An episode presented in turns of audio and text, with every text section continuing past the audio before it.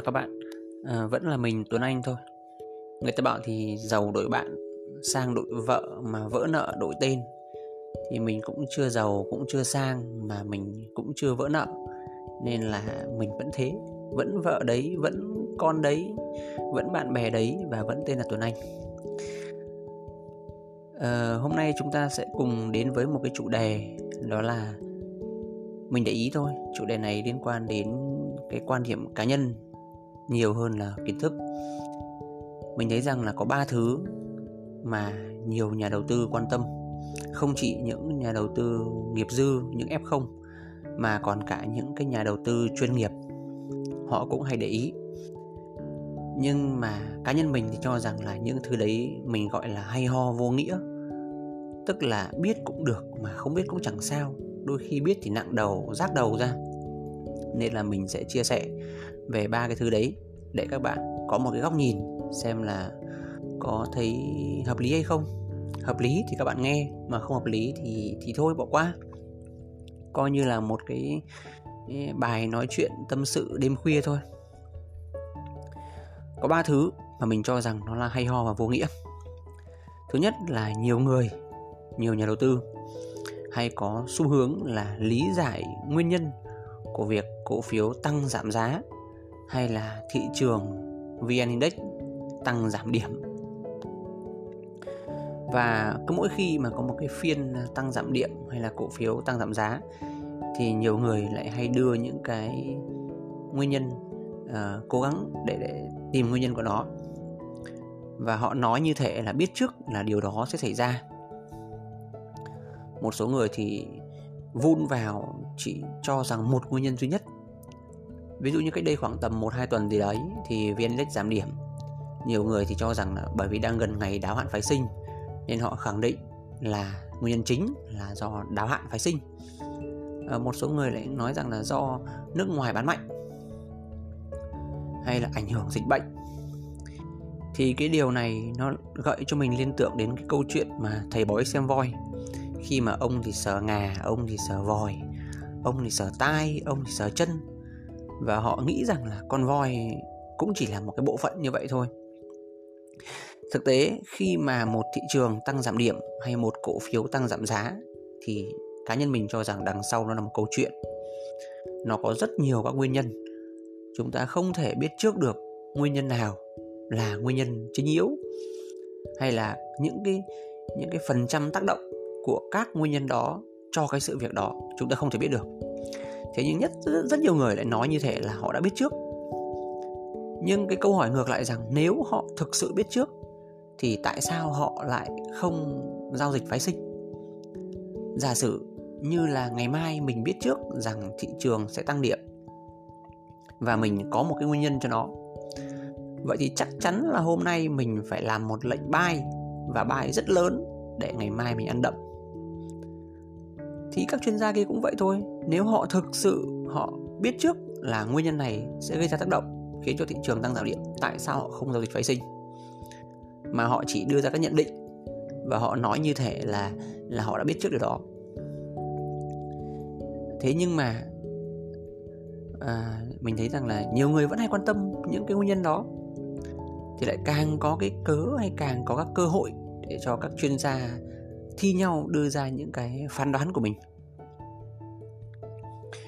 Đây là việc mình thấy rằng là à, à, nó giống như là nói mò ấy. Nó sẽ không có cơ sở và không có cái cái cái um, không ai rõ ràng được cái cái nguyên nhân để phản bác lại. Ví dụ bây giờ họ bảo là do nhà đầu tư nước ngoài bán mạnh nên thị trường giảm điểm. Thì mình cũng biết thế thôi chứ làm sao mình phản bác được? Vậy thì kết luận lại là cái việc lý giải nguyên nhân cho một cái sự kiện đã xảy ra. Mình thấy rằng là không cần thiết và chúng ta cũng không cần biết. Một cái thứ hay ho vô nghĩa thứ hai cũng khá liên quan đến cái trước. Đó là một số người thì lý giải quá khứ, còn một số người lại thích suy đoán tương lai. Họ thường dự đoán xem tương lai thị trường hay là giá cổ phiếu sẽ đi đâu về đâu và họ bắt đầu dùng các chat uh, vẽ tùm lum các loại hình kỹ thuật rồi đưa ra các uh, dấu hiệu nến nọ nến kia rồi mây Ichimoku rồi tí tỷ thứ hay là nền kinh tế. Tức là mình thấy họ họ đang bị xa vào các nhận định. Họ đưa ra rất nhiều những cái nhận định nhưng mà cuối cùng thì không biết là họ đặt lệnh hay không. Trong khi rõ ràng các bạn để ý rằng cái lợi nhuận mà đến từ việc đầu tư hay giao dịch cổ phiếu là nó đến từ việc bạn giao dịch chứ không phải uh, việc mà bạn suy đoán. Suy đoán không xem mà thị trường đi đâu về đâu. Sở dĩ các chuyên gia thích đưa ra các nhận định như vậy bởi vì là đây là một cái cuộc chơi mà đằng nào họ cũng có lợi. Tại sao lại như vậy? Giả sử một ông chuyên gia nhận định sai thì cái nhận định đó cũng sẽ chìm vào quên lãng thôi. Chúng ta không thể nhớ được là ông ấy đã nói những cái gì. Bản thân ông ấy cũng nói rất nhiều thứ mà cũng rất nhiều ông nói kiểu của ông ấy. Thành ra chúng ta không biết là ông ấy có sai hay không. Và chúng ta cũng không quay ngược lại để kiểm chứng xem lời ông ấy nói như nào. Nên là khi sai thì chẳng ai nhớ đến. Thế còn khi đúng thì sao? Khi đúng thì có thể là ông ấy giỏi thật nên ông ấy đúng, hoặc là tình cờ ông ấy đúng. Nhưng chắc chắn rằng khi mà một chuyên gia nói đúng, ông ấy sẽ luôn nhắc cho bạn nhớ. Ông ấy sẽ nhắc đi nhắc lại với bạn rằng đó, ngày hôm đó, giờ đó tôi đã viết một bài post, hay là tôi đã làm một video nói rằng giá cổ phiếu sẽ tăng, hay là thị trường sẽ tăng, bla bla bla các kiểu. Khiến cho bạn thấy rằng, wow, bác nói chuẩn quá. Nhưng thực tế thì đấy cũng chỉ là một trong vô vàn những cái nhận định của chuyên gia đó. Mà thông qua những cái nhận định mà tình cờ đúng, thì chúng ta cũng không thể biết được cái thực lực của họ đến đâu và rõ ràng rồi, mục đích của một chuyên gia khi nói ra những cái nhận định như vậy và khi nói rằng mình đã đúng thế nào thì họ đều có mục đích riêng là bán hàng, bán khóa học, rồi bán tín hiệu, rồi có thể họ là broker, vân vân. Vậy thì cái việc suy đoán tương lai thị trường đi đâu về đâu, mình nghĩ rằng nó cũng không quan trọng. Thực chất với hai từ đầu tiên, mình thấy rằng như thế này. Nguyên nhân thị trường tăng giảm điểm không quan trọng thị trường sắp tới thế nào không quan trọng. Quan trọng là cái bức tranh của hiện tại. Có nghĩa rằng cái cổ phiếu đó hiện tại đang thế nào? Thị trường hiện tại đang thế nào? Để từ đó bạn thay đổi các cái chiến lược hay là các chiến thuật của mình để phù hợp với bức tranh thị trường. Thực tế trong kinh doanh cũng vậy. Chúng ta không thể lường trước được tất cả các tình huống xảy ra. Kiểu gì thì kiểu, nó cũng có sẽ có những cái rủi ro phát sinh. Tuy nhiên là, thế nên là cái việc chúng ta có một kế hoạch hoàn hảo là không thể. Nhưng việc chúng ta liên tục lập các kế hoạch mới rồi thay đổi chiến lược tức là khả năng linh hoạt nhạy bén thì giúp chúng ta thành công hơn. Cá nhân mình thì mình không quan tâm cái việc là thị trường tại sao lại như vậy và thị trường sẽ ra sao. Mà mình chỉ nhìn vào bức tranh hiện, hiện tại bằng cách là cứ cuối tuần mình review lại thị trường một lần xem là giá đi như thế nào rồi các mô hình kỹ thuật nó đi như thế nào rồi tin tức cơ bản như thế nào? Ờ, có thông tin gì mới hay không? Thì từ đấy mình sẽ tính toán lại, xem là vậy thì chiến lược cho tuần tới sẽ thế nào? Đấy là cách mình đang làm. Thì thực sự nó rất là nhàn. Còn nếu mà các bạn có thời gian thì các bạn có thể là đọc, chơi chơi những cái nguyên nhân hay những cái suy đoán đó cũng được.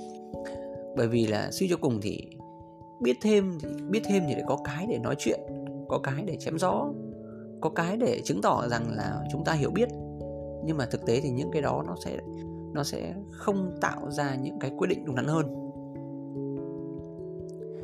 Cái thứ hay ho vô nghĩa thứ ba mà mình để ý là nhiều người hay mắc, cực kỳ nhiều người hay mắc nha, không phải trong chứng khoán không đâu, mà trong cả cuộc sống cũng vậy.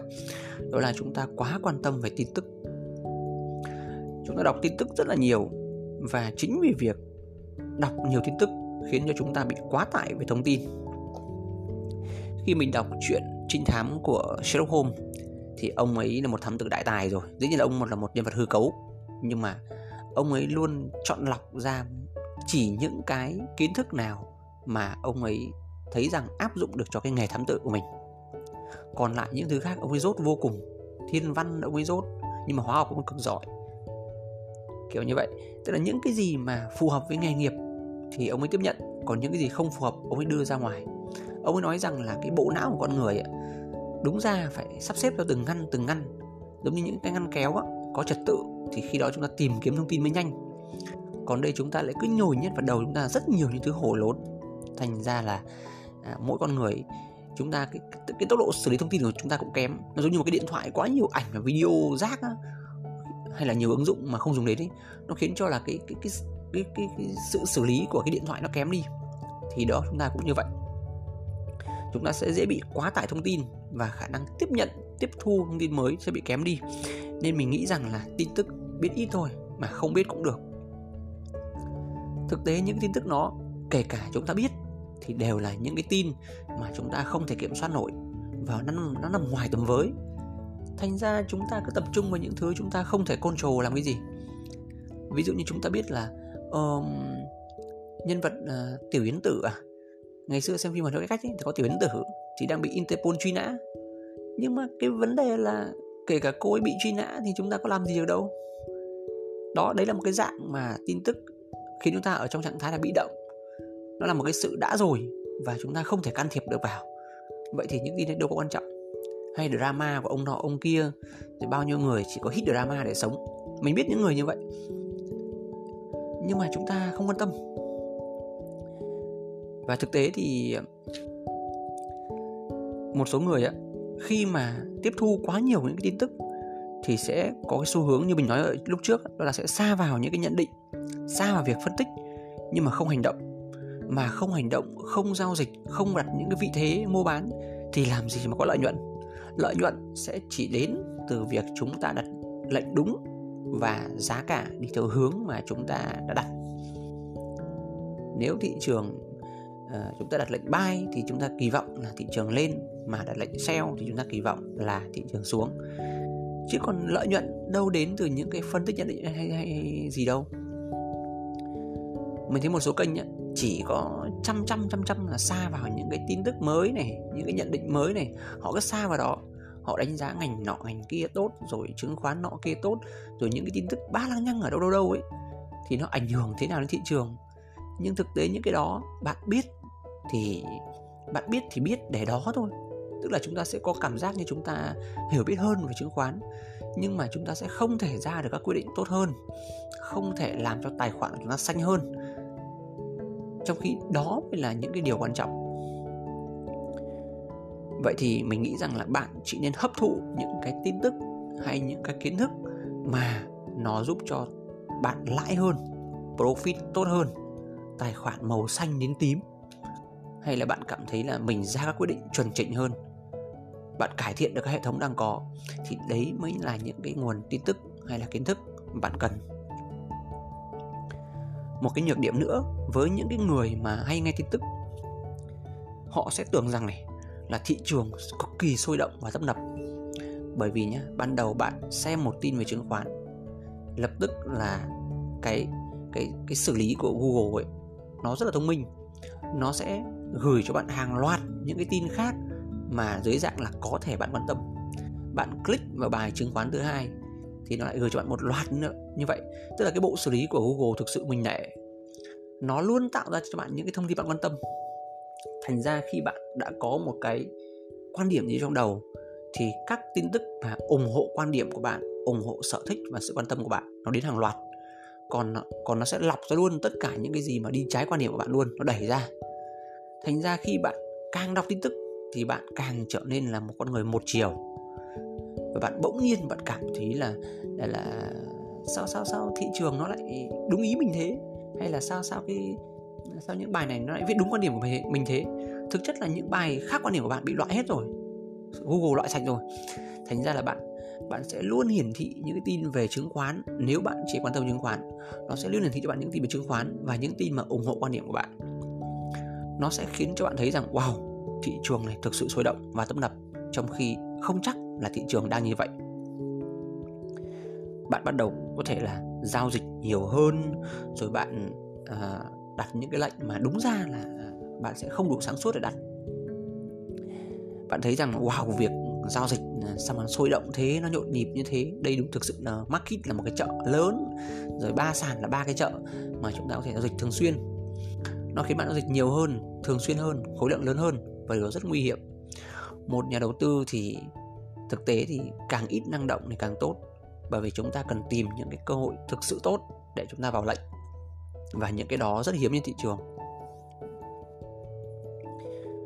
Và đầu tư, mình từng xem một cái video của Kate Cunningham.